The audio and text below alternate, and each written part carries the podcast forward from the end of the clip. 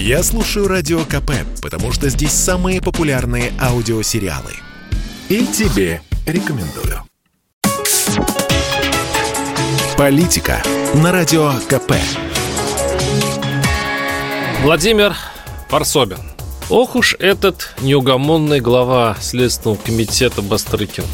Когда население Кремля начинает увлекаться приземленным пиаром, когда оно пускается во все тяжкие, чтобы потрясти аудиторию по всем законам современного информационного поля, набрасыванием заявлений, и день ото дня все жестче, все удивительнее, поневоле себя спрашиваешь, а зачем? Кто у кремлевских целевая аудитория? Народ? Вряд ли. Он, давайте честно, не сильно кому интересен и ничего не решает, особенно сегодня. Так кому тогда чуть не ежедневно взывает глава Следственного комитета Александр Бастрыкин? Ради кого этот бесконечный вал инициатив?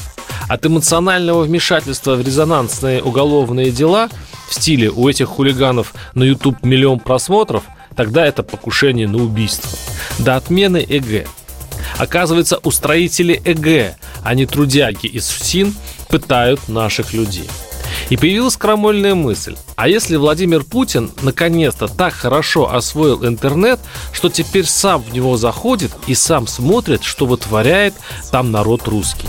И тут же заграцевали в интернете его вид подчиненные, обнаруживая в себе вдруг массу пиар-достоинств. Если остановиться на этой, в общем-то, нехитрой житейской версии медиактивности наших чинуш, то изгнание Бастрыкиным из России Моргенштерна выглядит еще интересней. Причем сам по себе способ изгнания отдает, согласитесь, легким безумием. Глава СК прилюдно обвинил Моргенштерна в торговле наркотиками. Дескать, он продвигает их в соцсетях. Моргенштерн оказался достаточно разумен, чтобы тут же, отменив все концерты, сбежать за границу. Потому что в России быть уверенным, торгуешь ты наркотиками или нет, нельзя. Это точно знают только люди вроде Бастрыкина. И если они решили, что ты торгуешь, лучше бежать. И на суд, житейское наблюдение, не рассчитывать. И черт с ним с Моргенштерном. Думаю, певец не станет возражать, что с ним черт. Тут другое волнует картина мира в глазах нашей власти.